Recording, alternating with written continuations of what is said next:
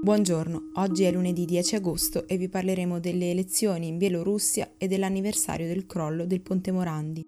Questa è la nostra visione del mondo in 4 minuti. Ieri i cittadini bielorussi si sono recati alle urne per eleggere il successore dell'attuale presidente Alexander Lukashenko, in carica dal 1994 e in cerca del suo sesto mandato. Secondo la legge del paese, la commissione elettorale ha il compito di ufficializzare i risultati entro dieci giorni. Lo scorso 15 luglio l'Ocse aveva fatto sapere di non aver ricevuto l'invito necessario a inviare osservatori imparziali a garanzia del corretto svolgimento delle elezioni, che quindi si sono svolte a porte chiuse. Nello stesso annuncio il direttore dell'organizzazione aveva anche espresso preoccupazione a causa delle intimidazioni e degli arresti che hanno coinvolto i candidati dell'opposizione. A tutti e tre i leader politici che si sono candidati contro l'attuale presidente, infatti, Sergei Tikhanovsky, blogger, Mikola Statkevich, attivista politico di lunga data, e Viktor Babarika, ex banchiere, è stato impedito di partecipare perché la commissione non ha accettato la loro registrazione. Inoltre, tutti e tre sono stati arrestati diverse volte. Non solo i leader, ma anche 140 cittadini che a maggio sono scesi in piazza contro la prepotenza di Lukashenko sono stati fermati dalle forze dell'ordine nella capitale e in altre città. Viasna, un'associazione che si occupa di diritti umani, ha denunciato che cinque persone, tra cui una minorenne, sono state picchiate dalla polizia.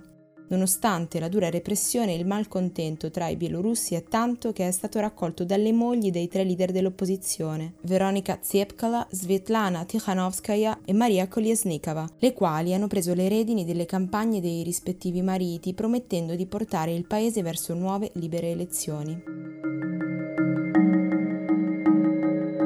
Alle 11.36 del 14 agosto 2018 una sezione del ponte Morandi di Genova crolla improvvisamente provocando 43 vittime, 11 feriti e più di 500 sfollati. A cedere è uno dei piloni che trascina con sé circa 200 metri di viadotto che crollano sul torrente sottostante, il Polcevera, su alcuni binari e capannoni fortunatamente deserti. Il 1 agosto 2019 i tre periti incaricati dalla Procura di Genova di esaminare le cause del crollo stabiliscono che è dovuto a difetti esecutivi del progetto originario, risalente agli anni 60, e alla mancanza di interventi di manutenzione significativi negli anni successivi. Da un punto di vista tecnico, confermano che a causare il cedimento è stato lo stato corrosivo del punto di connessione tra il tirante e l'antenna della pila 9. Le indagini per l'accertamento dei responsabili sono in corso. La Procura di Genova ha iscritto 71 persone nel registro degli indagati tra tecnici e manager di autostrade e della controllata SPEA, la maggior parte dei quali sono indagati per omicidio e disastro colposo. Una seconda inchiesta invece riguarda la falsificazione di report anche su altri viadotti autostradali.